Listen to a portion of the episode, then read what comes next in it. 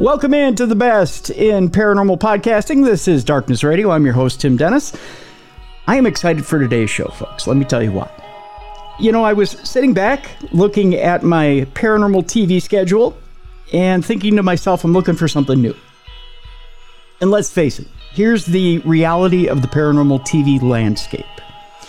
And I'm going to speak frankly to you right now. When we look at our ratings, it seems like the paranormal investigation T V show has run its course. And I say that because when you look at the ratings, they're falling for paranormal T V investigation shows. Now, I have good friends that are on these shows, but the fact of the matter remains, when you look at them, they're starting to slide a bit. And the net- networks are trying other formats. They're trying new things. My guests today are on one of those shows that's trying new things. And initially, when I tuned into the Legion of Exorcists, I was intrigued because I, I have friends as well that are exorcists. And one of them's on the show today. And so I I was very, very intrigued. I wanted to tune in and I wanted to see this show. And I wanted to see exactly what direction Eli Roth was going to take this show, because Eli Roth is a very well-known filmmaker who produces some very well-known horror movies, and what direction we were going to take this. Because let's face it, the, the, the, the field of exorcism is really not one for entertainment, is it? But yet we still need to pull people in, and we need to have an entertaining show. So how do we balance this, and how do we do this so that we have an entertaining show, yet we we put forward a lesson and uh, in good and evil and, and what it is exactly we need to do in this field of the paranormal? Well, I was pleasantly surprised when I sat down and I watched the six episodes of the Legion of Exorcists, and that we not only got the lessons we needed to get in in what it is we do, but I was also pleasantly entertained. So I'm going to bring on, without further ado, and kind of get an, an introduction to our three guests today. Uh, my guests from the Legion of Exorcists today, we've got Minister Scott Johnson, we've got Bishop Rita Strugala, and we've got the Reverend Sean Whittington today. So, folks, I want to say hello to you today, uh, Bishop Rita, Minister Scott, and Reverend Sean. How are you today? Awesome. Doing great. Hanging in there. Uh, I'm going to start out slow, and then we'll build in, because I, first of all, I want to congratulate all three of you on a great season, and and uh, and thank you so much for putting yourselves out there, because I know that it couldn't be easy. The, the scrutiny factor had to be at an all-time high to put yourselves out for this show. Now, exorcists have been featured on different paranormal investigation programs uh, just for an exorcism segment or an exorcism in a program in previous shows. And I know that there's a bit of scrutiny when that comes up, but then now it's an entire series based on that. And there's reenactment in there too. So now we're pushing the factor even higher, the scrutiny factor even higher. I'm going to start with Minister Scott. Uh, did you have trepidations coming into this program of how it would be made, and what quelled those trepidations to get you to participate? Uh, certainly. Um, you know, I am a full-time minister, pastor of a, a church here in Ohio. So I have to get, I had to get approval. The church had to, you know, kind of agree on, like, can I do this? And I wouldn't have done it had they not agreed. And they've been very supportive. Um, but the, the branch of Christianity I am a part of typically uh, puts their head in the sand when it comes to spiritual warfare and exorcism and demonic possession. So I have gotten a lot of calls from church leaders I don't know who have nothing better to do than tell me I'm a liar, a charlatan, a, you know, Uh, apostate, somebody trying to make my name uh, be famous and all that. So there was a lot of trepidation. And also, uh, I didn't want my wife or kid to be, you know, in any way accessible through this. So, um, but but really, once once after the process during COVID, it kind of started before COVID, and the talking and the interviews and stuff, um, I felt this was going to be a really good thing. I was very theologically focused, which is very different than any of the other shows, um, you know, and that's what made me feel a lot more comfortable. But you know, the reenactments also made me uncomfortable, and the editing, like, what are you going to do? What are you going to make me say? Yeah. You know, because I, I don't know how that works. And for the most part, I was, for my part, uh, I was pretty satisfied with it. So overall, I think it went pretty well. Bishop Rita, uh, what was it that quelled your trepidation about doing the show, and, and what made you come on board? Well, for me, it was um, a bit different than that. Um, I, I am very much spirit-led in what I do, and I've always had these gifts, and they've gotten stronger. I have had several different shows that have talked about doing something um, for years. And every time I would ask my guides, you know, is, am I supposed to do this? Do you want me to talk to them? It was no, no, no.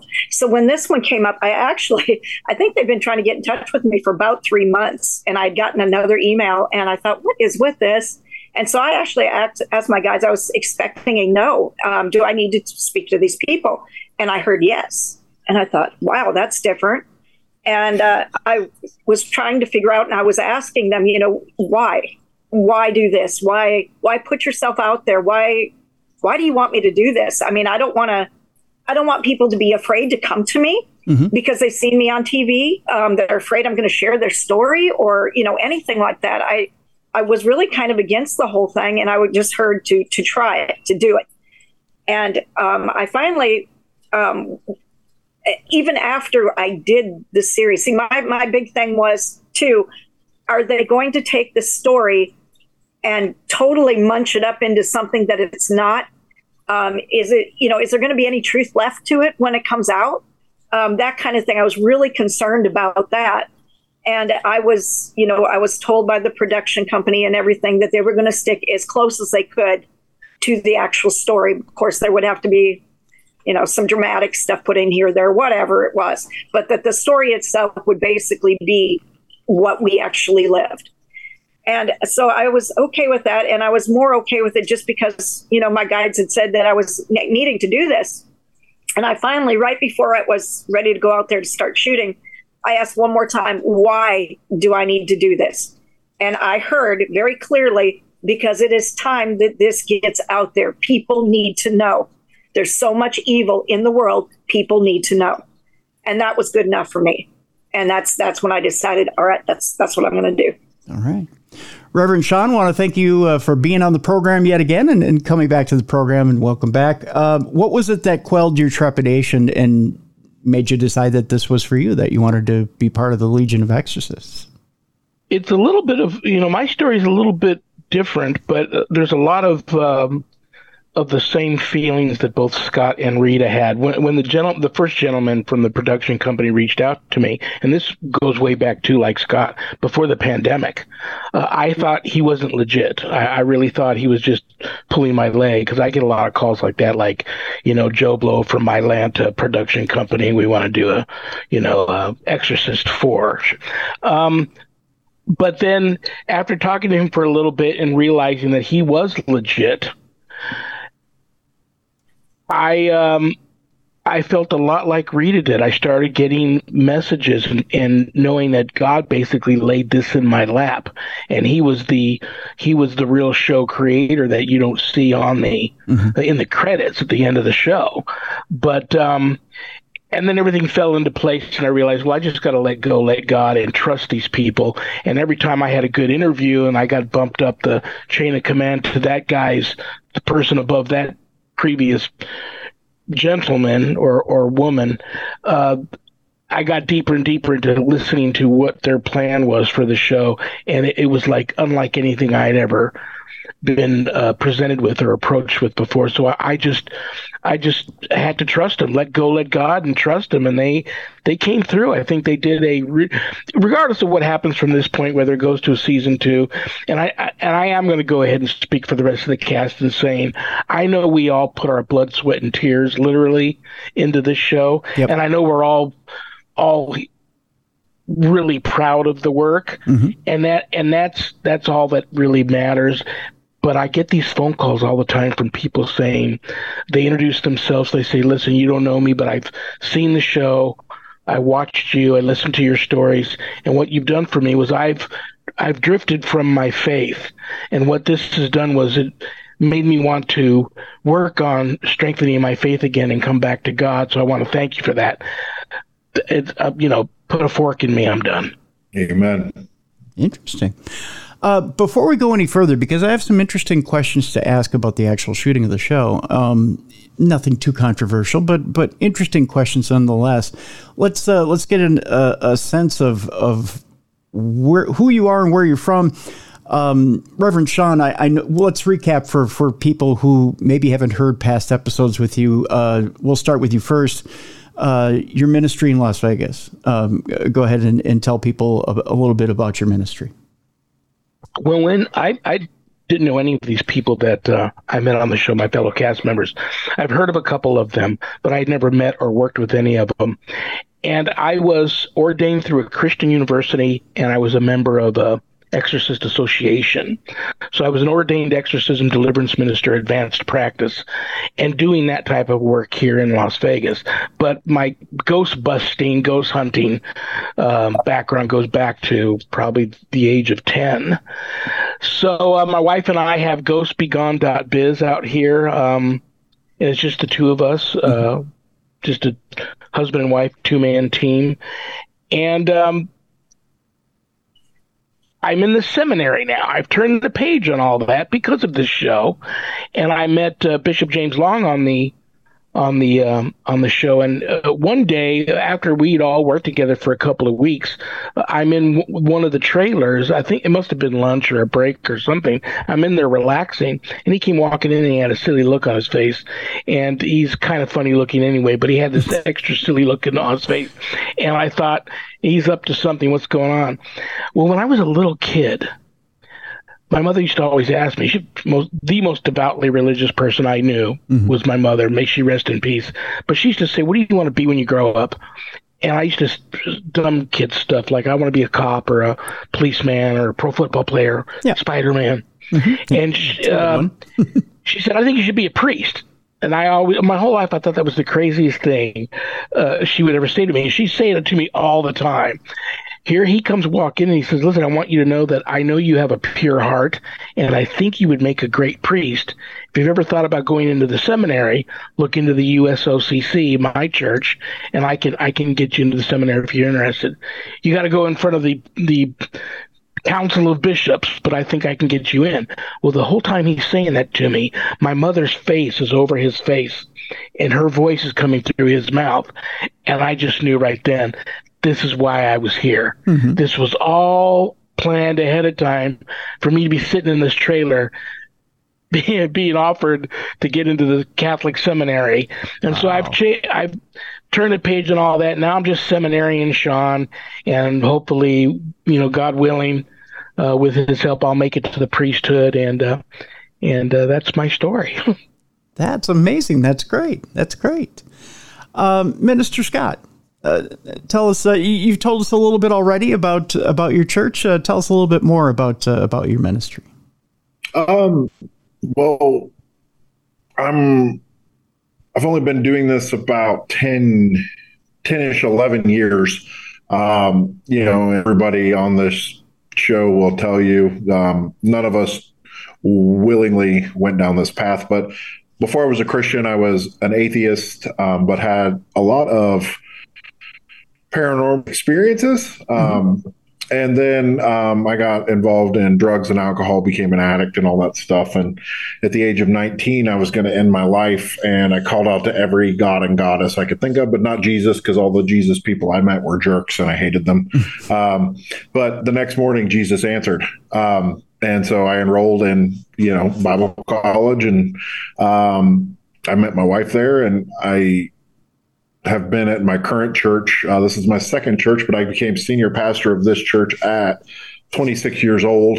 Um, I don't know why they let me do that. I still don't know why they let me do what I do here, but um, I have an awesome family. I have an amazing wife, uh, beautiful wife, um, amazing kids that I'm proud of. And um, this is just a, a, a small fraction of what I do. I'm kind of like Sean, you know, uh, all this being on the show was intimidating, but it has opened up so many conversations with people um, that I never would have met about Jesus and the power of God and how much he loves them. And as far as I'm concerned, like Sean said, to quote the great Sean, uh, stick a fork in me, I'm done, you know? And so I'll continue to, you know, fight the battles that God puts, puts before me. And I'll continue to share the gospel with people. And that's, that's my life. That's what I live for. That's awesome. Thank you so much, Scott. Uh, Bishop Rita, let's let's talk a little bit about your ministry and and uh, a little bit about your church and and and how you came about it. All right. Well, when I was um, when I was sixteen, I actually started my first paranormal group. And what had what had transpired up to that point was, when I was five, I had a very traumatic paranormal experience to me. But what it did was it it made me wonder, how do things talk that don't have a voice box? How How does this stuff happen? My parents were always very, the no nonsense, this stuff did not exist. And so there was, they never let us watch any ghost shows or anything like that. And at that time, the only thing that was really out there was, you know, Casper the Friendly Ghost and, and yeah. uh, books on Hans Holzer. So I read everything I could find on the subject. And by the time I was sixteen, I'd started my own group. And we, by the time um, I was twenty, we were actually out there helping people, cleansing Uh, properties and things like that. I just kept learning more as I went along, kind of thing, and uh, clearing land and stuff like that. In uh, twenty twelve, one of the cases that I worked actually came to the attention of an exorcist bishop uh, named, named uh, James Goodwin, who, God bless his soul, is, has passed over now, mm-hmm. um, from Crossville, Tennessee. And I had done a case, and it, it, it was... it. The guy was, it was all for attention. And trust me, he was full of demons. Saw half of one come out of him, half of one. Oh, the other wow. part stayed in. Yeah, it, it was, it was crazy. And he was doing all this for his entertainment.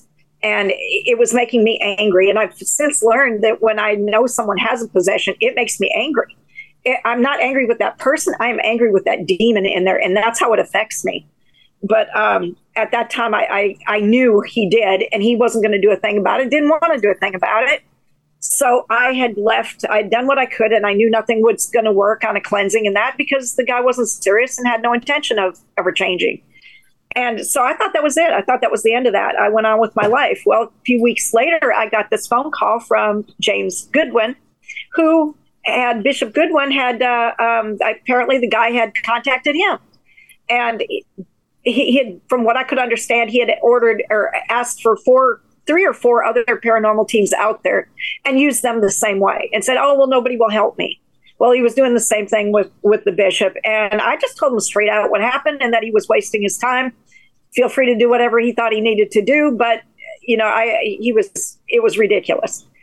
And the next day he said, well, he said, would you mind writing up exactly what happened and sending it to me this weekend? And I said, sure. So I did. I sat down, documented everything we did, everything that he said, everything that happened. And I got a call back from him on Monday and said, I want to thank you. I really want to thank you for, for, he said, you were extremely thorough on this. He said, I'm wondering if you would, uh, if you would consider being my investigator when people call me and say that they have, you know, demonic things going on. Would you mind going in there and doing just what you did documenting this case? And I thought about it, and I thought, well, okay, sure, I can do that. I've been doing paranormal for, you know, thirty-something years at that point. It's like, yeah, I can do that. I, I wasn't real comfortable with it because I really didn't want to get that close to the darkness. Yeah. But I, I knew he needed somebody in that, and so I I did it. And then uh, um, in, uh, oh gosh, what was it, twenty fourteen, um, ended up having somebody go into possession right in front of me. Oh, wow. And I was actually put in my worst nightmare. This is what I'd been trying so hard to stay away from. Honestly, the Lord had tried for over a year to convince me this is the direction he wanted me to go. And I knew it. I could feel it. But I felt like it's, there was a snowball at the top of the hill, and it was coming down, and it was fixing to smack me. And I, I wanted nothing to do with it. And I kept saying, please, Lord, no, I don't want to do this. He was so patient with me, so patient. And every time we had a case, something would happen, and at the end, there was no other explanation for it. And I would just hear, see, I've got your back. And I think, oh, Lord, I still don't want to do this. And it went on at this this last one that happened where that he literally put that in front of me. I know he did because he knew I would never step into it on my own. Oh, wow. He put that in front of me, and I had the choice to either walk away, not help them, or at least try. Yeah. And I did. And at the end of that night, it was the most epic thing I've ever had happen, and I wish they had shown it on the show. All of this got cut out, every bit of it. And at the end of the show, there were these unbelievable storms that kept coming up every time we'd go in and cleanse the house or when this exorcism was going on. And the minute, the very minute it left, everything stopped. The rain stopped, the thunder stopped, lightning stopped, wind stopped, stopped. And I'm like, what is going on? We get back up to the place where the original thing happened thirty years prior. And I was having everybody, this is after the exorcism and everything, going to have everybody just take and detox, put all the, the negative stuff that we had accumulated into the ground, into the earth, and fill ourselves with the white light from God. And everybody was feeling so much better. This storm, as we were headed to that place, come up again. And I'm like, no, Lord, please not again. And all I could see the rain, the wind was just crazy. And I, all I could think was, please don't strike us with lightning, Lord, please don't strike us. That's all I could think. I didn't care if I get wet. I don't care. Just please don't strike me with lightning. We get up there and I get them in this, this medicine circle and have everybody start to detox. Mind you, this storm is now raging all around us. And all I'm concentrating on is getting the negativity out of these people. I don't want to send them home like that. Yeah. And when that happened, and I filled everybody, had everybody fill up with the white light, and everybody felt so good. It was amazing. And all of a sudden, I looked at, at James, who was the guy that does did our tech for the group, and I said, do you feel that? And about the same time, everybody looked and saw the trees are literally bending over all around us. There's rain everywhere, the lightning and thunder. We look straight up and there's nothing but stars over our circle. That was my defining moment when I finally said, I get it. You've got my back. I'll do it. That's awesome. And that's how I ended up. So now I've uh, now fast forward uh, several years after that.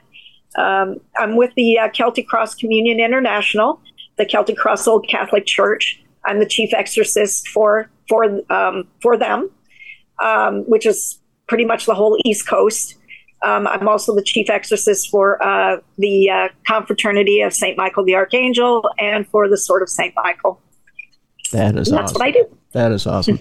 Bishop Rita, I have to ask you this. Um, why do you suppose that that bit that you just told us about was cut out of the show? I think, I, I'm hoping it was just for an interest of time. Yeah. I'm hoping. Yeah. Um, I really think these these episodes to really, because honestly, I we all heard each other's stories mm-hmm. as they we were being told, so we knew how much was being cut out after we saw the show. This, you know, when it was well done and, and over with, mm-hmm. and we all said, you know, the actual stories were so much scarier and so much more enlightening, and and and so much more awesome than than. what actually came out because of that interest of time. Yeah.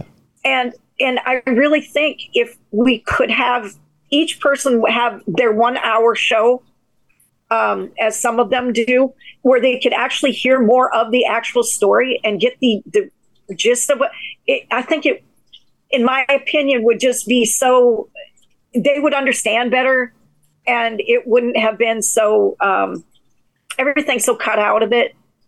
Because um, it, it takes it takes a lot more. I mean, one case of ours is never a half an hour long. Right. It can start, you know, six months ago kind of thing up till now. And so many things in between make it what it became. And there's no way to tell it. There's no way to get that out there so people appreciate what these poor people went through right. and what we had to do to, to resolve it.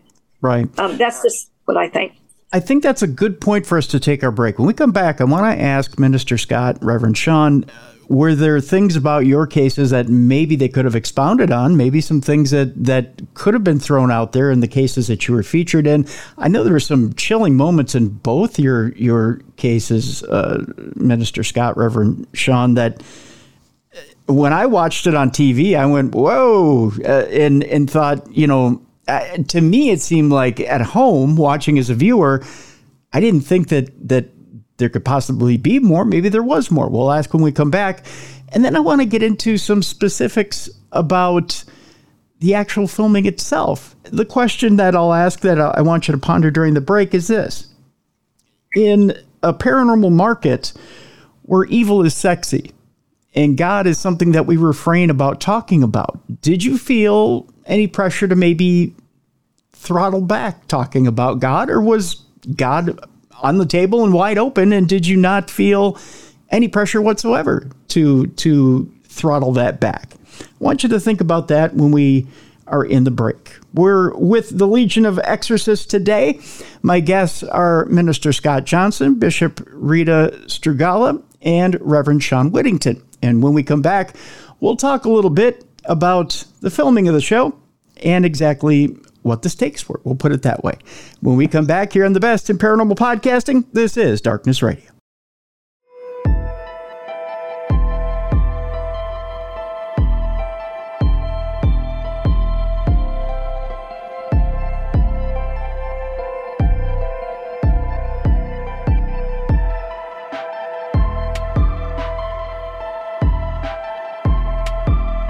Welcome back to the Best in Paranormal Podcasting. This is Darkness Radio. I'm your host, Tim Dennis. With me are the, at least part of the cast of the Legion of Exorcists.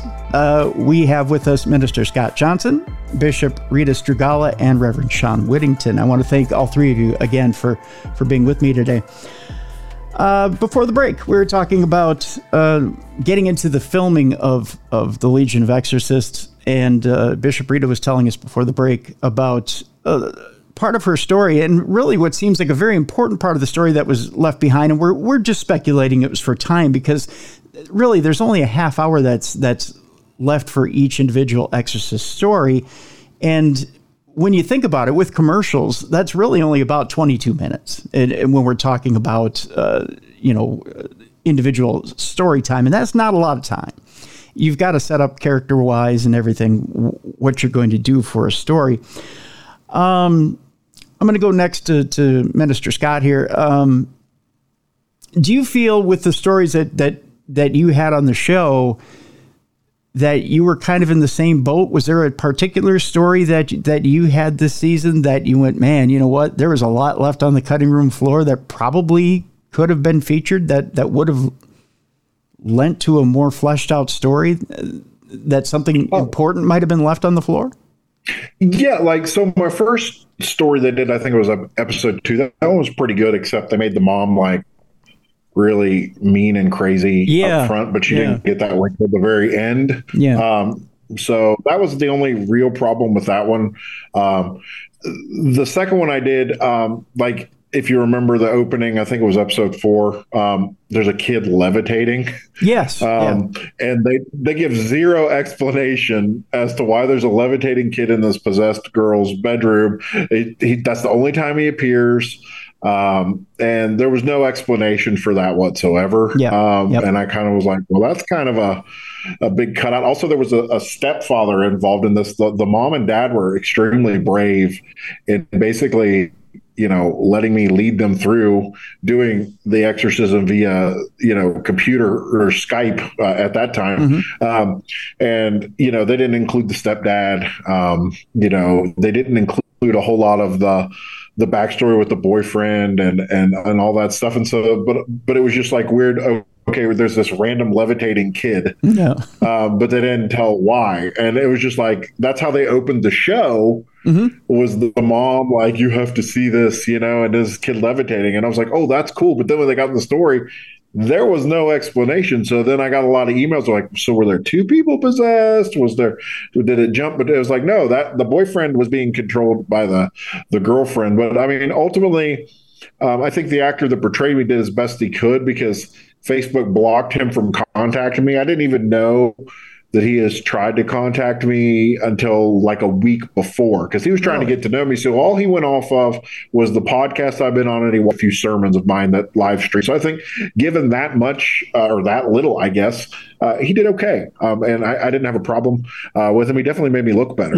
Um, but that second episode was really like, you know, I was like, man, there's a lot of, of stuff. And then me and my wife were watching, and I could even tell, I was like, we're going through like Rita's or Sean's or Bishop Long's or uh, Donnie or uh, Rich's stories. I was like, oh man, they cut out this huge part, um, you know, that does that would make a whole lot more sense. So I think it was all done in the interest of time. Um, at least, you know, that's what I'm going to hope for anyway. Um, but that's the only one I really felt was odd in mine. I'm sure. Let me ask you specifically about that fourth episode uh, in the, the Skype or the over the internet um, exorcism, if you will. Um, they start to explain why it works, or the, or they, they get into the, you know, the, the deliverance of prayers, and then they stop. It's almost like you're you're starting to explain why those prayers work, and then we go in a different direction. It's like, boom, we're we're we're off into a different yeah. deal. Um, could you flesh out for our listeners why it works just as well on Skype? Because I've had other exorcists on the show that have kind of told us why it, it's it's just as good, but but. you know, to, for, for you to be on the other end, like you and I on Zoom right now, um, why it's just as good for you to be on the other end of Zoom as it is to be in person.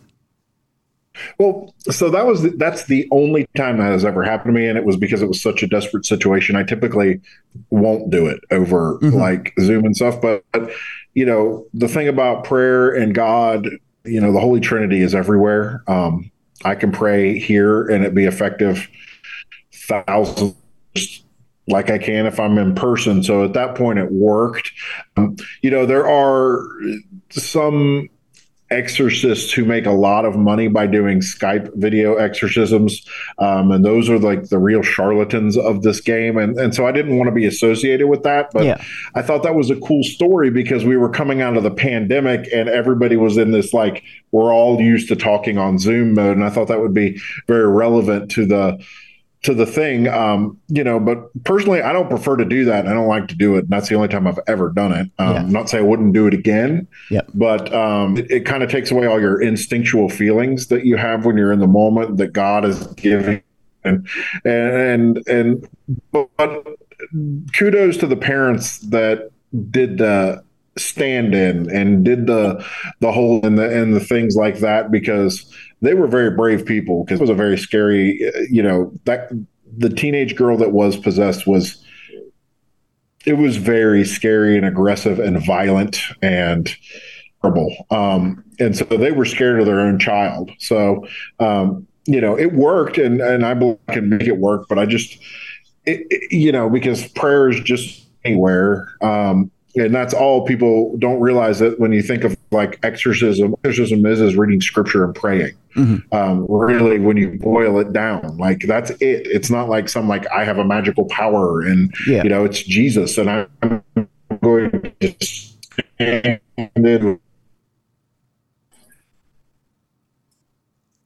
We seem to be losing Scott a little bit there.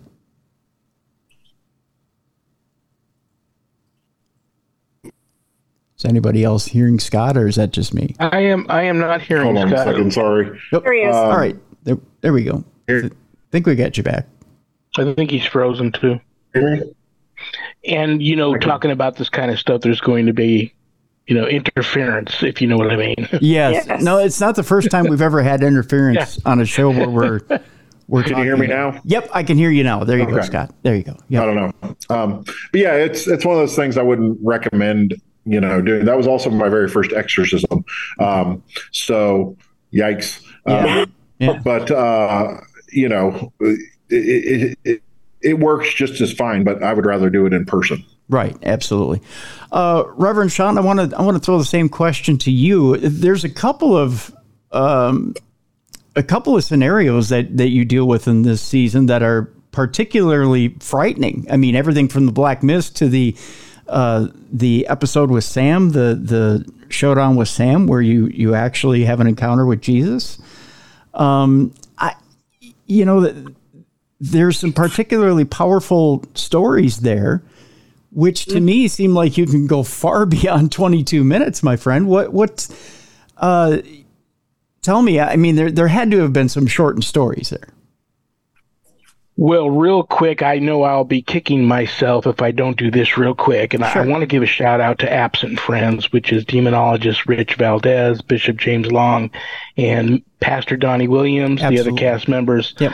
Um, I also want to give a shout out to um, Adam Sampson, um, Allison Berkeley, and Joseph mm-hmm. Fried from Marwar Junction Productions. And I also want to give, from the tra- Travel Channel, our director, Brian Nachtmiller, a, a big shout out, and the actor Steve Crawford that played me, because um, without all of them, none of this would have happened. Me personally, I I I loved the show. Mm-hmm. I loved every episode. I loved everybody's stories, and I, I know that, you know, I, I told them a lot of stories in, in all the months that I had many many hour and a half, two hour Zoom interviews with show creators. Some of them they just flat out said that's just way too scary for T V. Really? Um, and some of them said that's a little bit too graphic, a little bit too violent for T V. Some of my stories they couldn't even use, and then some that they were going to use, they they they were honest with me, honest with me and said we're going to have to water this down just a little bit. Mm-hmm. And you ask about the the those two episodes. Um, there was a lot more violence uh, that happened, especially in the uh, the attack on me that. Um, You know, colleagues of mine have discussed it with me a lot, that we all pretty much assumed that I probably died then. And it was uh, just a miracle that, you know, my guardian angel was there and was speaking to me in my ear, telling me, pray, dummy, pray. And me starting to pray and bringing me back out of that.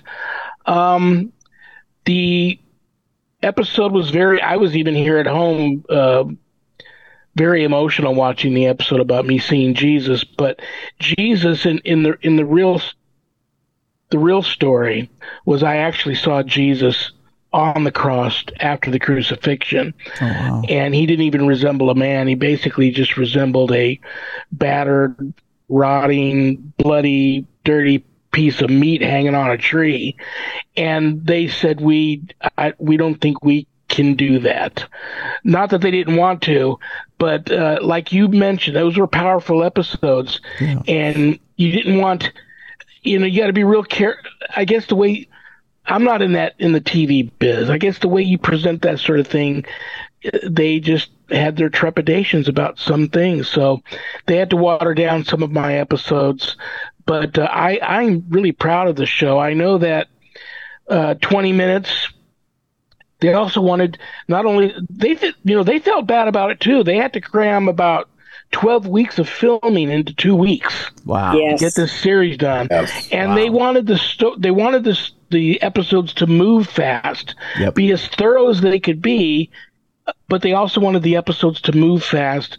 So the because you know the audience apparently audience attention spans are not what they once were. They're minute. And you've got, Yeah, and so yeah. you got to keep their attention, and the story's got to relatively move quick. But if we go to a season two, uh, there may who knows there may be some changes.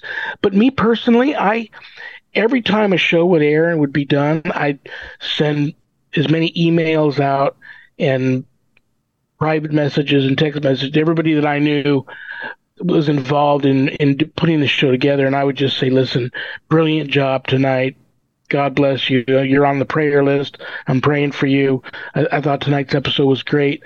Um, but flip side of that coin, there probably could be, you know, some changes made here or there. But even if they didn't make any changes, I, I really am. I'm a big fan of the show, and I, I think they did a really good job.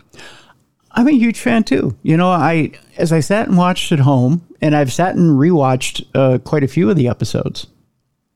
To me, it moves very quickly. They they accomplish that uh, very well, and and you're right, and they're right in that the audience's attention span has become minute, but that has been decades in the making. Uh, we created our own monster there, in that we've we started with an M T V generation. And we started with quick cuts and videos, and we we you know fed bite size portions and morsels to our, our audience, and people wanted the quick cuts for, for decades. And even Generation X fed it to their children. And now we're at a point where people need TikTok-sized, you know, bits and morsels in order to focus, and that's all they can focus on. So you got to give them quick hits, and you got to give them action along with information. And what I feel I liked the most about, and this is where I'm I'm going to transition to the next question now. What I like the most about Legion of Exorcists is that you got your your quick hits, your scares, and everything else, but then you also transitioned and gave them the information that they needed as well with it. It wasn't just the sexiness, evil, and the, the scares that everybody was looking for out of the show, which I guess makes the network happy. And I'm just, I'm speaking for myself here. I'm not speaking for you three. Um, but in that, you also get the good that you need to put out there as well. This is where the next question comes up. And I'm going to start with you, Bishop Rita, and that's this. At any time during the filming, did you feel like you were ever, because I've I've sensed this in other shows, that maybe there's a bit of a throttling that, you know what, we like the sexiness of putting the evil out there, but maybe you want to throttle the God talk a little bit. Did you ever feel like maybe there was too much God talk, or maybe you should be, maybe you should throttle that a little bit on set? Or were you wide open? It was, you know what, you talk about what you're going to talk about. One of the things that I was so impressed with this production crew and with the, the channel, um, Travel Channel, was I never, ever felt that I could not say the name of Jesus, Father God. We were encouraged to say what we were feeling and what, the, you know, what got us here. How, how did this happen? How did you find yourself in this position?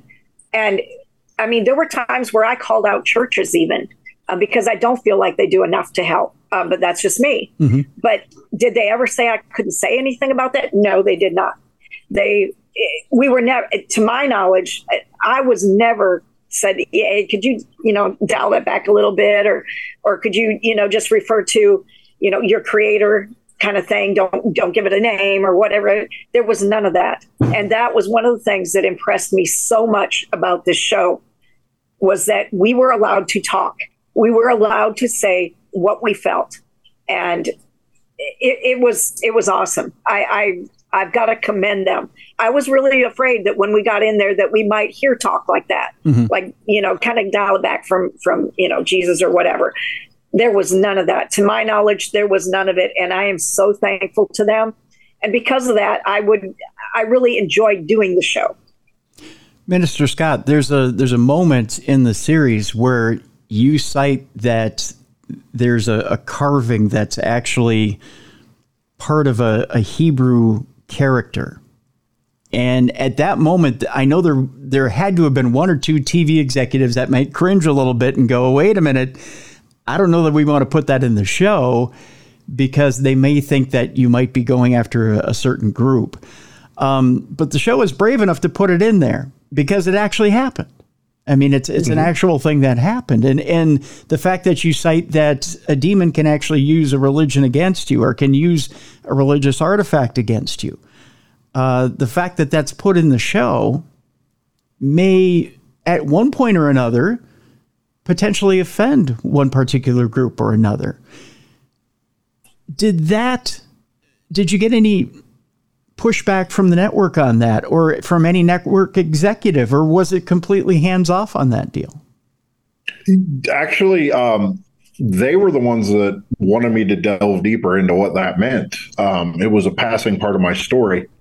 So that was their idea, which I appreciate, because I mean, as a guy who took years of Hebrew and Greek, you know, I know this stuff. I work with it every week. You know, mm-hmm. it's what I do. Mm-hmm. So I don't give it much thought, because most people, their eyes roll back in their head when you start doing biblical languages and stuff like that. Yeah. And they're like, can you not bore me to death? But they included that. And, and I was really impressed with that. Um, just like uh, Rita said, and uh, I cannot stress, and I think I speak for the whole group, and they can correct me if I'm wrong, and even those who are not here, um, This is was super Christ-centered.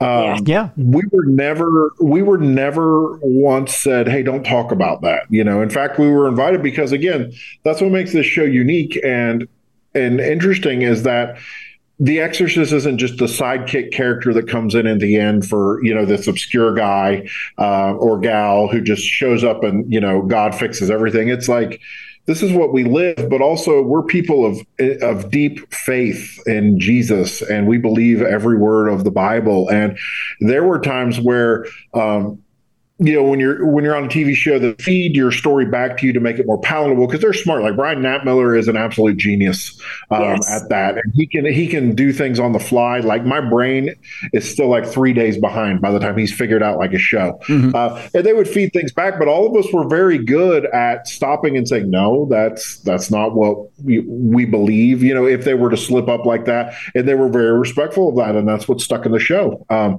and so our faith was very much encouraged um in the filming, and that ultimately confirmed that this is something I wanted to be a part of, because that is, without our faith and without Jesus, there's no there's nothing there's no source of help for anyone without those things. And so um am I worried about offending other religious groups? No, because I, I I just talk about Jesus. I didn't talk about any other religious groups. I mean, I might tick off a few witches or something, but you know um I mean, who doesn't that doesn't know it? But um, you know, but they encouraged us to be uh, a lot, and there was a lot of times that you would find the cast and crew that weren't supposed to be sitting around watching. We're just sitting there in awe, and we were basically there were times that we would basically be preaching sermons almost about mm-hmm. these experiences and the power of God and citing Bible verses, and people were just like, you know, sitting there listening. And I thought that was one of the most beautiful things of this show, was that our faith was not only encouraged, it was put on display, because without it, you do not have an exorcist uh, okay. because there's nothing to exercise if faith is not real and God is not real. Right. So uh, I really appreciated that. And I never felt throttled back or, or asked to deny anything or, you know, water things down at all. I was really impressed by that. Did you catch flack, Scott, for um, the episode where Uh, and, and I forget the gentleman's name, but the wife, you know, the wife that goes evil at the end, it, there's, there's the scene where she puts the sage in front of him, but underneath there's the crystals, and, and there's witchcraft. She's involved in witchcraft at the end. Um, did you catch flack from witches on that deal with the crystals? And you, because at one point it said that you say in the episode, that's not part of my toolkit. I th- I'm paraphrasing here. I'm, I'm not quoting you. Yeah. Uh, you you paraphrase, that's not part of my toolkit. I don't use that. That's not basically part of my my tool set. Um, yeah. And, and just basically, I guess, inferring that that that's more of a witchcraft thing. That's more of the occult. That's more of the other side's tool. Um And I'm, I'm yes. putting it kind of nicely there. Um, You're right. So did you get flack from, or did you get emails? Did you get communique from, from witches from that? And, and basically saying that's not necessarily an evil thing?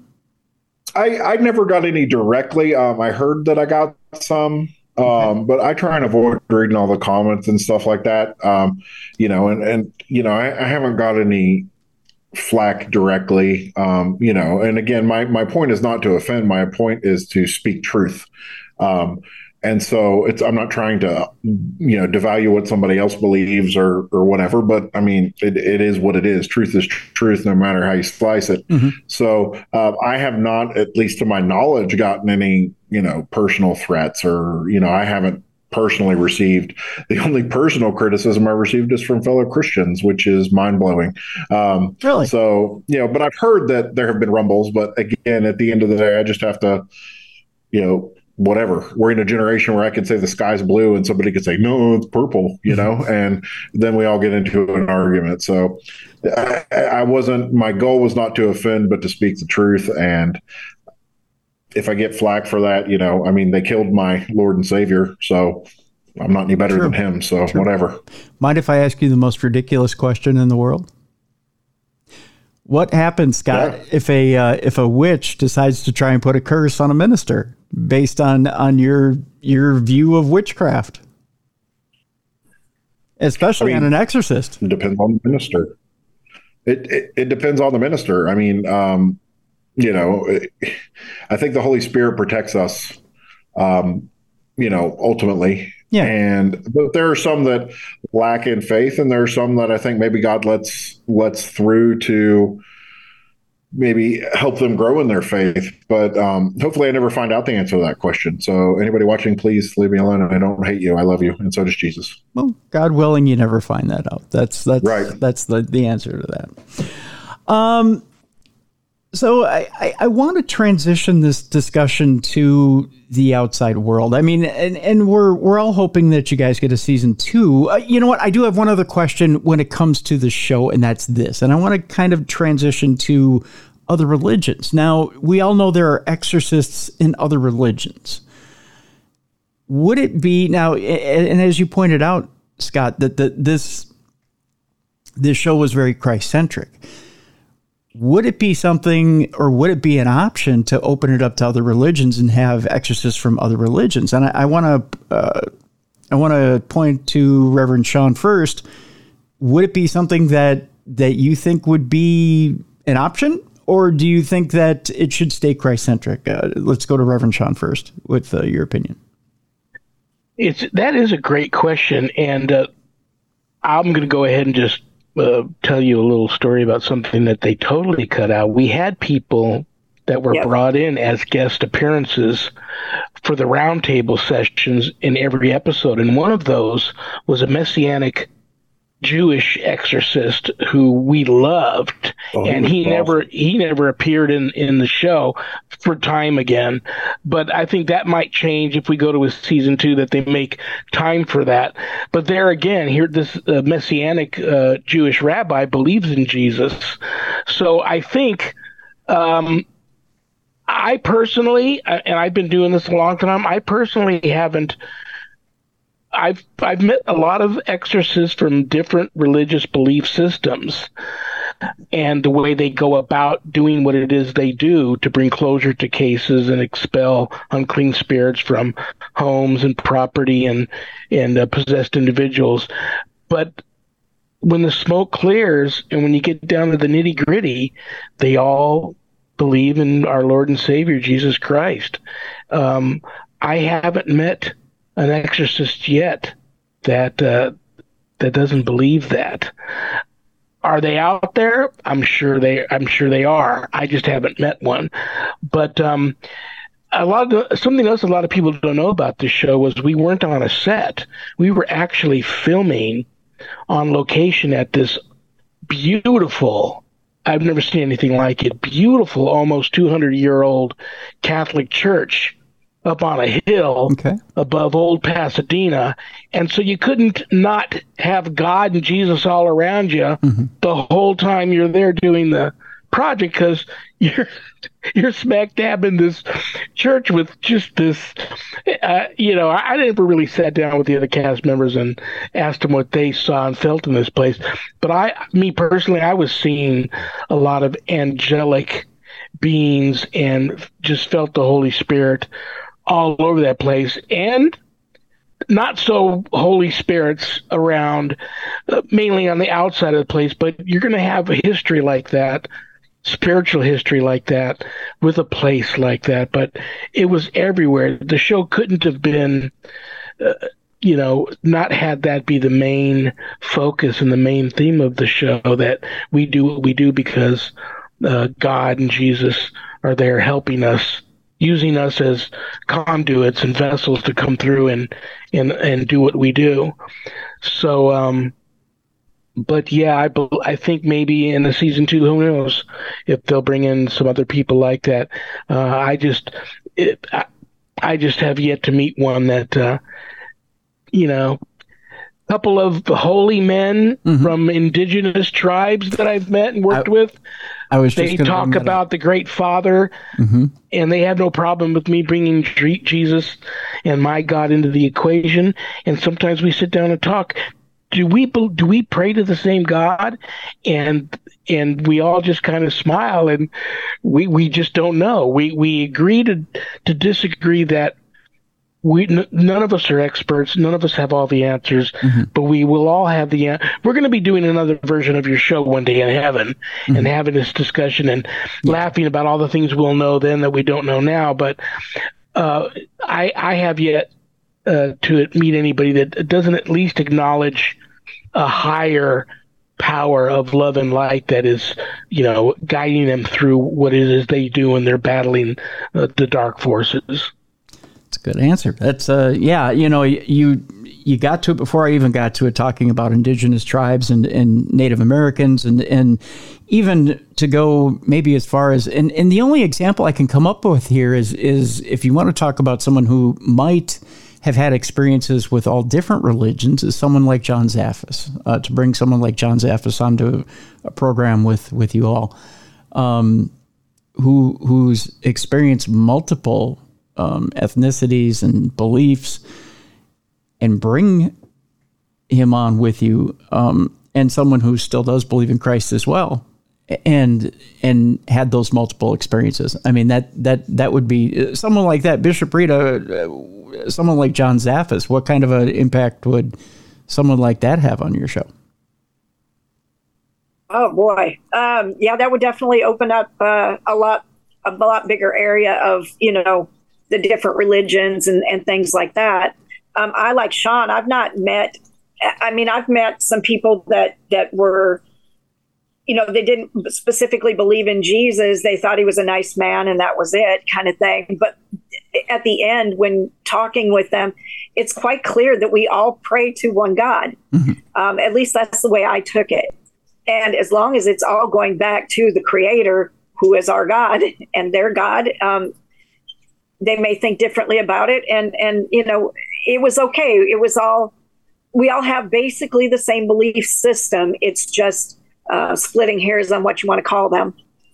Minister Scott, is that a potential breaking point in harmony on a set? If you bring in someone who maybe has a different outlook, uh, and you're, you're sitting around talking and you have maybe somebody who is a pagan exorcist, or or maybe is of a different religious belief, and and they say, well, I, I Jesus was just a, a Gnostic priest, or or just a man, just a, a guy who had a great outlook, but n- in no way was he divine. In, in that minute, does that cleave the the the cast in half? So I work with a lot of people, and my philosophy is I will never deny grace and love to any other human being. Um, however, in, I guess I'm going to be the contrarian on this. Um, in a set like this, I would have, personally, me, Scott, mm-hmm. would have a very difficult time with that, um, because I have seen other uh, religion exorcist work, um, and I've only seen it make the problem worse. Um, so I, I would be uncomfortable with that, but that doesn't mean I couldn't get over it, and I wouldn't work with her, or I would judge someone, or be like, I'm not being a part of this. Um, it, I, because I truly believe that the only answer for this is Jesus Christ. Um, that's the only way. He's the only one who died for humanity. He's the only one who sent the Holy Spirit. He's the one with God in the beginning who created. He is God. So I, I would have a problem with that uh, if the show, like, say there was a season two and I went into all these like other things, but also I'm not super closed-minded either, as much as that previous thing may be. Um, I'm still learning as well, mm-hmm. um, and I'm not here to judge anyone. I, I, you know, the more the more allies in this fight you get, the better. Okay, all right. Let's switch gears a little bit. I want to talk. I want to go from the show itself, and I want to take a look at the outside world. And one of the articles we had yesterday on Supernatural News was a little disturbing. And there's a trend out there, especially in South America, where we're seeing school children who are playing with Ouija boards, and it's happening in schools, and they're, you're seeing stories about thirty-six. I think the latest one was thirty-six school children going to a hospital because there's either mass hysteria, as they call it, mass panic, or what other holy people are calling mass possession, um, that are happening when these things are played with at schools. Um, So I'm going to go around the room, so to speak, and I want to get your individual impressions. I'll start with Reverend Sean. Why is it, or is it, in your opinion, that the chasm of evil is opening ever more? Or is it that we hear about it more. Which is it? Because it, it seems to me like, as I gather news for Wednesday shows, that it seems like it's a little of both to me, that that that we're seeing more and more evil as as the days get, you know, as they as they tick by. Reverend Sean, which is it? Well, one of those cases you speak about, I'm very familiar with, and it was a bunch of school children in Central America that all went into a coma state after playing after playing with a Ouija board, and um, but they kept it very, very hush hush. I mean, foaming at the mouth, comatose states, all having to be rushed to the hospital. It wasn't the water, it wasn't bad food. Uh, they were all playing with a Ouija board. So, I mean, it, we all know what happened. So here's the thing, um, and we were talking about Jesus. I, I just have this clear picture in my mind right now of that new Jesus Ouija board's out. Has anybody seen that? It's the silliest looking thing I've ever seen. Yeah, we read the story about um, that a couple weeks ago. Yeah, yeah. You know, th- this is it. For me, this is it in a nutshell. Yes, uh, the veil is about as thin as I've seen it in my whole life. Evil is Uh, everywhere now, and it's a, the reason is is because humanity has gotten away from God, and we've allowed it to get we have allowed it to get to this point, and uh, that's that's the sad thing about it.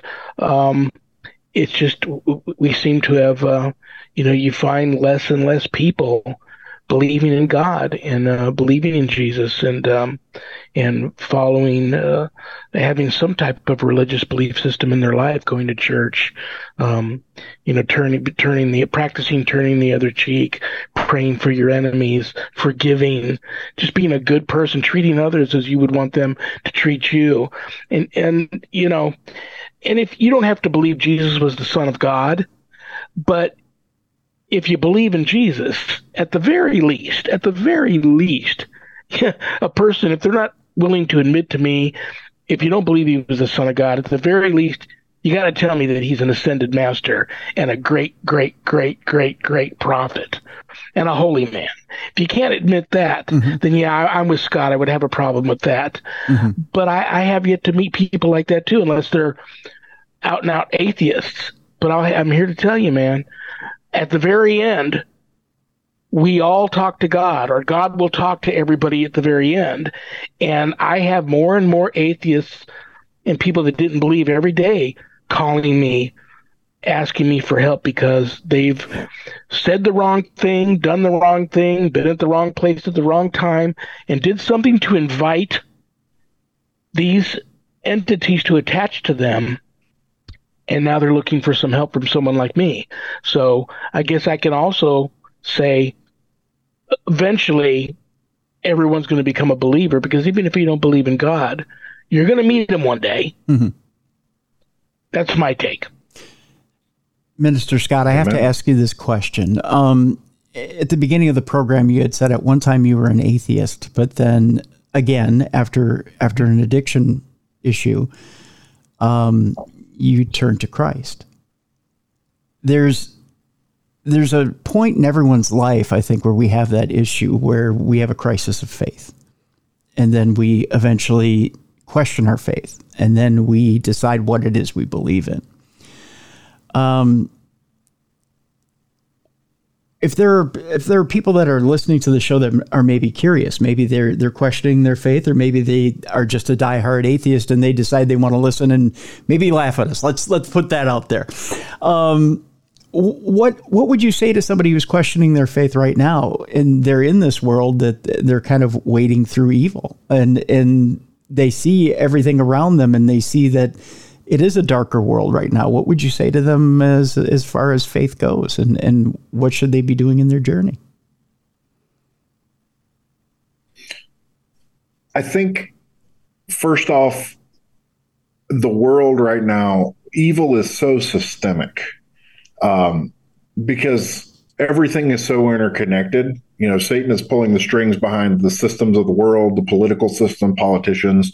Um, there's mass distrust of authority, um, you know, all that stuff. Uh, but also in America right now, we are experiencing the most spiritual time in American history. The problem is it's the most non-Christian related spiritual time in American history, and for good reason, because the American church has kind of dropped the ball in a lot of ways and hurt a lot of people. Um, but I mean, that happens. But if you are someone out there who's wading through this and you're questioning, I want you to take what the Bible literally tells you to do.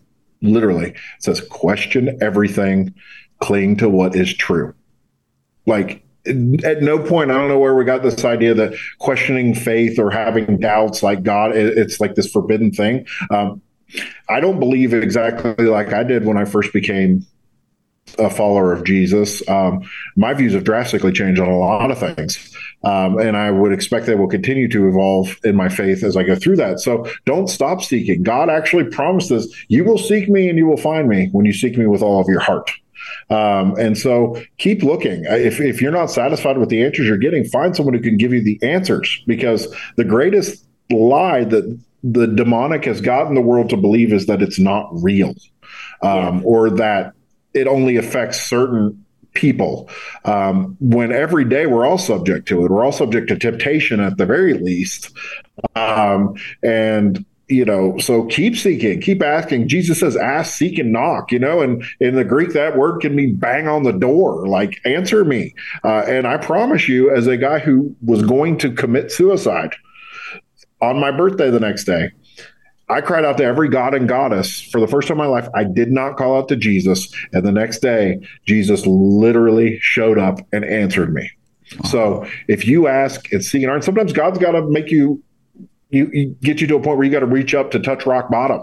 Yeah. Um, uh, but following Jesus won't make your life any easier, but it sure will make it a lot better. Um, yeah. And so keep seeking, keep asking questions, keep looking for wisdom, because in our information saturated world, we are lacking wisdom in a profound way. And, you know, only God gives wisdom. And so seek, ask, knock, look, ask questions, ask the hard questions. If you can't find the answer where you're at, find someone who will help you try. And I think as Christians, too, we need to be able to be humble. And one thing I do in my congregation is simply say, I don't know. I'm not going to sit here and B S an answer um, and make up something, you know, because this is too important. Your soul is a beautiful thing given to you by God. It's not something to just be treated, you know, flippantly and just thrown away. Um, and every human being, whether they believe in Jesus or not, is created in the image and likeness of God. And God is longing for them to come back to him. Um, and so until... Those everybody is brought back into the fold, we're not going to stop asking, seeking, and knocking. And so that's what I would encourage people to do. Just keep asking, keep looking. God will. God is not hard to be found. Uh, it's just he's not found in the places you would think that he might be. Amen. That's that's that's great. That's great. Bishop Rita, if it's always darkest before the dawn, is this the darkest the time can get, and is the dawn around the corner? um, myself, I think with, I, I personally think that we are in end times. I do believe that. Okay. And I've said that on the, on the set, and that I don't know if it'll ever be come out, but I, it was said. Um, and I know there were others there that felt the same way. Um, I feel like I sometimes wonder if all this communication, all the internet, all the, all the, the ways we have to communicate now and, and the, you know, G five and, and all this stuff, if this isn't part of the Antichrist, um, I really don't believe it's all being used for good. Um, you see every day another way people are being deceived. Um, and I I personally, you were asking about spirit boards before. Mm-hmm. Um, I personally think that one of the worst things they did is come out with movies about it, because that made everybody want it. And don't you know, I think that movie came out the first time, it was like November or something like that. And in December, Walmart sold like millions of yeah. these spirit boards. Yeah. Um, honestly, if there weren't any spirit boards and people didn't know about them, I don't think I'd have a job. I really don't. Um, that, I've seen that much of that. Um, it's always clean up on aisle five. Um, it, it's just, and, and, you know, people don't, there's all these other things now, like on the internet with uh, these challenges and things like that. Um, And none of them are good for the people. Why do they do it? But they do. And all of this has opened it up more and more of the evil. And I, I truly believe that. I, I believe that it's, you know, it's darkest before the dawn. I don't think the dawn's here yet. And I'm not sure I'm going to be here long enough to see it. I will see it on the other side, I think. Okay. But I think we're going to be going through this darkness for quite a while yet. Let me ask you this. You, you bring up an, an interesting point here, Bishop Rita. Is, is there such a thing as using a Ouija board safely, casting a white light of protection or casting some sort of protection around you and using that thing safely? Personally, from what I've seen, if there is, nobody knows what it is because they're not doing it. Um, I, I there's a lot of people out there I haven't talked to, and, and I don't know. Um, I just know that probably ninety percent of the people that I talk to that are in trouble, it started from that. Okay. And mm-hmm. this whole thing on the board where it says, just say goodbye. I'm sorry. You've opened a portal. You cannot close that portal just by saying goodbye. It doesn't work that way. And they don't give them any other instruction to close or how to close. And um, even if they did, I don't know that they do it. I mean, they market it as a game. It mm-hmm. is not a game, mm-hmm. not at all. And uh, so it's, I, I personally am one of those that, that don't think these things should exist. That's just me. Bishop Rita, do you feel that we as humans think we're more powerful than we actually are? Are we delusional in, in thinking that we have some sort of dominion over the spirit world? Possibly. And I also think that people, um, they, we all have this thing where it, it it's going to happen to you, but it would never happen to me. Uh, you know, yeah. I, you know, I, I believe in God. I believe in Christ. I believe in this. Um, so therefore nothing evil can come through there. That was not in the Bible. That didn't say that. Um, now you've opened that door and, and here we go. And now we've got a real battle on our hands. I just don't think we all have the correct information on this stuff. And there are people that, for whatever reason, feel like that they're not being affected by it. But you know what? I bet if you actually went down through their family and their friends, their friends and that, they're being attacked, even if this person is not. Um, I believe these things are insidious. They will get to, if they can't get to you, even for right now, maybe they'll go, oh, you know what? I like the way that they keep playing with this thing. So if I start attacking them, they may stop. So let's go and let's, let's, you know, get their family over here and see what we can do over here to destroy and what we can do over here and over here. And before you know it, what you've done is you've actually opened up a super highway to everybody you love, everything you love. And that's what they're going to go after. And then they'll come after you afterwards. They have, they're, they're really good about waiting. Mm-hmm. They don't, You know, if you, you invite something in, it doesn't mean you're going to see it right away. It will wait until it will do the most damage. Yeah. That's when it will show up. And the battle between good and evil is eternal. It's not like it just stops all of a sudden and it's never going to come yeah. back. Yeah. Yeah, that's yes. for sure. That's for sure. As we get, uh, begin to wrap up today's show, I kind of want to go around the room one more time and, and just kind of uh, and ask you guys, I know we've we've talked about uh, the potential of season two, and of course we'll find out in the coming weeks um, w- whether there's a, a season two coming. Again, we're we're wishing, hoping, and praying that that happens. Um, I'll ask you guys as as we go around the room. I'll start with you, Bishop Rita. What would be the one, if you had one change and one thing you'd like to see improved in in a season two? What would it be? Um, I would like to see if there's a way, and I think there is a way they could do it because they were really good about keeping the action going. Mm-hmm. Um, I really think if they could focus on one story per episode, you would see, you would have a lot more information about how this happened and what these people went through. Um, and I think it could do nothing but it, it would just, it would just tell so much more about why this was so horrific, why this, how did we get here? What did you really have to do to get rid of it all? You saw ten minutes of what we did. Yeah. You know, uh, there's so much more and so many more um, cans of worms that opened. Um, so it, it, I just, in myself, just speaking for myself, and I loved the show. Don't get me wrong. Oh yeah. I loved it. Mm-hmm. Um, I, I really liked it the way it is. I just wish that there would be a little bit more time to tell, develop each story.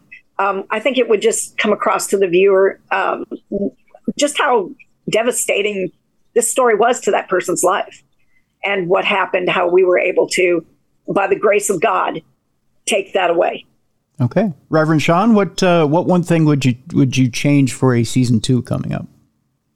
Oh, gosh. Uh, you know, honestly, I feel bad that I don't have uh, really an answer for you on that one. I, I really, really like the show the way it is. Mm-hmm. I um also know that that's not my talent, my forte as a show creator or a producer or anything like that. I trust them.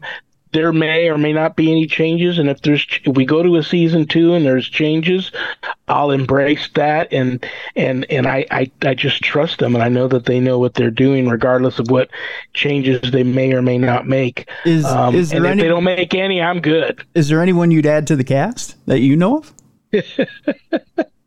um. I don't know if they want to. Uh, you can. I heard through a grapevine. Okay. I'm going to get hate mail for this, that everybody and anybody you can imagine that's in this field or closely associated to the deliverance ministry field or exorcism field was reached out to and interviewed in the process of putting this cast together. Are we, you know, are are we the, uh, I don't know, uh, the cast is the cast, and somehow this is just a, we, a, a personal a personal wish. It has nothing to do with any rumors or anything like that. If you had your druthers, if it was if it was up to you, um, I'd like to see Jesus. That I would something. I'd like I'd like to see yeah. Jesus come on the set and hang out with us, and and uh, I think you, I think you get an all time high rating if you could pull that off.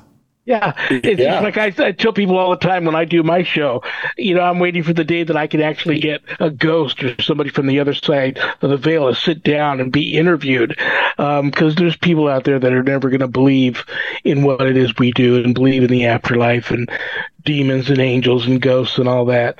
But it, it's very, very, very real. And um, I just tell people, be careful, because, you know, you hear people all the time. Uh, you just want to, I'm not a violent man, but you want to pick something heavy up and bludgeon somebody when you hear them say, I would rather, Jesus wasn't real, and I would rather rule in hell than serve in heaven. Yeah. Um, you know, the, just be careful. That's my advice before we go, is be careful what you say and what you do. And if they could get Jesus to be a cast member next season, that would be great. Otherwise than that, I, I love the show. If they make changes or not, I, I know that they they know best, and uh, I trust them. Okay. Uh, let's uh, let's wrap it up with uh, stuff you got going on uh, coming up here in the future, Minister Scott. I'm just going to continue to, to uh, be a, whatever happens, happens. All right. And so that's all I got going on. All right. Um, can I answer the question about yeah, changes I'd ahead. make real quick? Yep. Yep. Um, other than that, I thought it was a really good show. Um, I from I think I'm the youngest person on the show, and that doesn't that's not an insult to anybody else sure. on the show. Um, mm-hmm. I don't even know how I got there, to be truthful, um, but here we are. But from the younger folks I speak to and my friends that have watched it, and you know other people, uh, they would rather have more of the roundtable discussion, yeah, um, yeah, and a, a reenactment at very specific key points. Mm-hmm. Like just a scene or a blip here yep. uh, while we're telling the story, and then we could discuss various topics. That I think a lot of people would be a lot more interested in that, but if they don't change anything about it, I mean, I think it's fine just the way it is. It's just like maybe extend each uh, story to an entire episode would be a, a better way to encompass it all. But I think the roundtable discussion, we had so many really good discussions about so many different topics that yeah. they didn't you know, include and won't be included, and nobody will ever know but us. But uh, and maybe that's a special treasure for us. But in the meantime, whether there is a season two or not, or, or whatever, or, um, I'm just going to keep serving Jesus. And whenever he calls me into this, to walk into the to the darkness to help somebody, I'm going to obey that call. So that's what I'm going to do. Right on. Yeah, yeah. To expound on your point there, Minister Scott, it. it I found myself more intrigued, like when you would bring up the history of that Hebrew character, I was sucked in more to the things, the specific things and the knowledge that the three of you had, more so than watching the reenactment. I found myself tuning out a little bit to the reenactment because I knew I was probably going to get something a little more over the top than reality. Um, you know, and, and, and knowing, and, but that's just me, and knowing from seventeen years of doing a show that I know that what I'm seeing on the screen is probably not what happened in reality with the three of you. Um, but to me, it was the actual, you telling the story. And then on top of that, it was the actual knowledge that you brought to the table. That to me was the most interesting thing. So that's, that's, that's my perspective in that. Uh, Bishop Rita, what do you have coming up in the future? Well, it's really exciting. Um, because of all this, um, it, it, I'll make this really short. After the first show came out, one of my friends had polled all her friends that watched it, and they hated it. Really? And they hated it. Yeah. They, they said, oh, well, you did a good job, but hated the reenactments, hated this, hated that about it. And I mean, I, I'm just like devastated. I'm just, I, I was, she said, well, I just thought you'd want to know. And I was just like devastated. And I went to my guides that night and I said, why, if this is so bad, why did you want me to do this? And I heard, you will understand. The next day, the very next day, I started getting emails from all these women going, thank God you're on that show. There's women that do this. I've been trying. I, I feel like I've got this calling. I've been trying to get in. I keep being stymied. How did you get through? And I went, that's what, that's it. That's why you wanted me to do this. So I have since started a school of exorcism for women. There you go. And when the course is done and over and they pass with flying colors, I'm going to ordain them. And they will have the backing of the church, and God will have more ministers in this field. That's awesome. That's what Amen. I'm going to be doing. That's awesome. That's awesome. That's great. Uh, Reverend Sean, I know you have uh, plenty of things going on with Ghost-B-Gone, but uh, what? Uh, expound. Tell me. Tell me what's uh, what's going on with you. Um, well, I'm in the seminary, and if anybody knows what that's like, I am uh, constantly twenty-four seven in classes and studies and quizzes and tests and lectures, and and it's all good because I love God, I love Jesus. Um, so uh, it's all right now for me just the seminary, but I have uh, my first book has been out for a couple of years, God, Ghosts, and the Minist- and the Paranormal Ministry. And then I just recently came out with God, Ghost, and the Paranormal Ministry two. Mm-hmm. Both those books you can get at the website or on Amazon. I teach a Introduction to Spiritual Warfare course that you can enroll in off of my website. And other than that, man, I'm just uh, loving life. And I, I, I thank you so much. Uh, it was nice to see your face again today. Good to and, see you. And uh, to get caught up with you and some of your um good and bad issues that you've you've struggled with, and I'm glad you're doing much better. And I just thank, oh, thank you for you. having me on today. It was r- a lot of fun, and I love seeing Rita and um, Scott again, and that was really cool. And I'm looking forward to when you have the other three cast members on, and I will be right there listening. Absolutely. We'll put links up to uh, your website and for the books on the on the description of the show, so people can check those out as well. So very cool. I want to thank all three of you for being on today. I I. Even though, Bishop Rita, you might have had some uh, complaints about the reenactments, I thoroughly enjoyed the show, all six episodes. Uh, I'm hoping and praying that you guys get a second season, because I really do believe that uh, that the show has some legs and it should continue on. Um, and I believe there's some good lessons there. I really do believe there's some good lessons there. And, and it's, it, if anything, there needs to be a little bit of a, a, a tide stemming, if you will, um, in some of the things that are going on out there in the world. So yeah. I want to thank all three of you for being on today. Thank you, Howard. God bless you, brother. God bless you as well. God bless you. you. God bless you. Thank you. I want to thank my guests for this week, Reverend Sean Whittington, Minister Scott Johnson, and Bishop Rita Strugala, for being on the program. Uh, again, folks, check out the Legion of Exorcists if you haven't had a chance yet. Uh, six episodes are out there right now. It's available on Max. You may think uh, maybe the Discovery Plus app. A lot of that is being offloaded from the Discovery Plus app onto Max. Uh, if you don't have Max, go out there and get it. It's the old H B O Max. Uh, has now been reformatted and put into the app called Max, which is a combination of H B O Max and the Discovery Plus app. They've kind of taken and put that all into one app now. So uh, also Ghost Adventures has been put onto the Max app as well, if you're looking for paranormal programming, and a lot of the Travel Channel paranormal uh, shows have been put onto Max as well. So a lot of that can be found now on the Max app. If you had the Discovery Plus app, you'll find that a lot of that stuff has migrated over to Max. So if you don't have Max right now, we'll put a link in the description of the show uh, to give you the opportunity to go over and check out the Max app and uh, download it and see for yourself what Max has. A lot of entertainment, a lot of fine entertainment from Warner Brothers Discovery over on the Max app. So check it out for yourself. Uh, a couple of thank yous for this week that I want to throw out there. One for Mally Fox, who's really stepped up the last few weeks and and uh, not only just come in in a pinch and, and filled in for Beer City Bruiser, but done a, a fantastic job. And I want to thank Mally for uh, coming in and, and filling in as co-host uh, for the last few weeks, especially this week, and uh, doing a fantastic job. Thank you, Mally, for that. I, I greatly appreciate you and love you, and thank you so much for for uh, being a great team member here at uh, Darkness Radio and, and helping us out. Mint Mobile, thank you so much for being a good sponsor, and, and again, folks, to take advantage of such a great deal. I, I can't stress to you how much Mint Mobile is such a, a great phone company. I, I, I myself have Mint Mobile, and I'm using it right now. Great five G service. You can get talk, text, and streaming and, and internet on your phone. five G, folks, for just fifteen dollars unlimited right now. If you go to mintmobile.com slash darkness, get that deal right now. And I've got it on my iPhone. I'm I'm going all over town with it, unlimited and uninterrupted. That's the best way to put it, and it is great. Try it out right now for yourself. Mintmobile.com slash darkness. fifteen dollars a month. You can't beat it. You just can't beat it. Folks, I want to remind you to take care of yourself and each other. Do something good for somebody this weekend, but also do something good for yourself. Uh, enjoy the weekend. Go out and have some fun.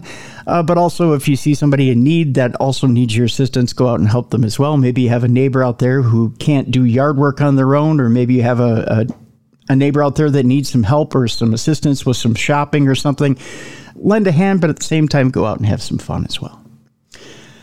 We've got great shows lined up for the next few weeks here on Darkness Radio. On True Crime Tuesday next week, Barbara Butcher will be with us, uh, a former New York City. I'm trying to think of how I put this. She wasn't a coroner, but uh, involved in the death system in New York City. We'll put it that way, for, for all intents and purposes. Uh, she's got a very interesting book out there, and we'll, we'll be talking Uh, to Barbara Butcher on Tuesday, and and much much more. Boy, have we got some we have got some shows coming up for you here in the month of July here on Darkness Radio, and, and I hope that you're enjoying what you're hearing here on the show. Drop me a line, Tim at darkness radio dot com, and let me know how you're enjoying the shows. And I've gotten some great emails from people who have guests that they want to hear from. And I'm getting your your emails, even if I don't respond to them. Uh, I'm getting your guest suggestions, and I'm loving what I'm seeing. So, and I am trying to reach out and get some of these people on the show. Keep them coming, folks. And also, your Parashare suggestions or your Parashare stories. I want to get those stories in, in from you. I know a lot of people think I'm sitting on Parashare stories. I'm not, folks. I'm not. There's two ways to get them to me. Tim at darkness radio dot com. Type it out. Send it to me. I want to I want to air them on Wednesdays. And also, uh, if you go to darkness radio show dot com, our website, you can click on that blue button on the right-hand side. Send us a voice note. It's just two minutes in length. You get a window of two minutes. If you need more time than that, click on that blue button again. Send us part two, and I'll stitch that together. We'll play it on Wednesdays, and we'll weigh in on it if you want. Otherwise, we'll just play your story. The world wants to hear your beautiful voice. So send us your story that way, or just type it out the old-fashioned way, and we'll air it right here on Wednesdays on Supernatural News in our Parashare segment. Uh, again, we want to hear your stories, folks. It's not just about us presenting the supernatural and paranormal to you. We want to hear your stories as well. So by all means, get it to us in one way or the other. Email it to us, or your lovely voices. We want to hear your lovely voices as well. Gotta ask you guys something. Is there interest in you seeing our faces? Do you want to see a video version of Darkness Radio? I know Audio Boom has stressed to us that they Want to see a video version of Darkness Radio? We've thought about it, but we're a podcast. We've started in radio. Radio's where we're comfortable. But do you want to see a video version? You can weigh in by emailing me as well, tim at darkness radio dot com, or weigh in on our social media. Do you want to see a video version of maybe Supernatural News on Wednesdays? Or do you want to see a video version of our interviews where I sit down and interview uh, our different guests? Let us know. We'd like to hear from you. That'll do it for now. We'll see you next week. Thank you so much for being a faithful listener of Darkness Radio and True Crime Tuesday. Again, we can't stress how much we enjoy having you as a listener, how much we love having you as a listener, and how much we love you. Continue downloading those shows. Continue listening to them on a weekly basis. Don't hold on to them for too long because, again, we want to get credit for those listens and for those downloads. Don't let them sit in your queue for too long. Listen to them every couple of weeks, and let's get credit for those shows together, all right? We'll see you next week. Thanks again for listening to the best in paranormal programming. This is Darkness Radio.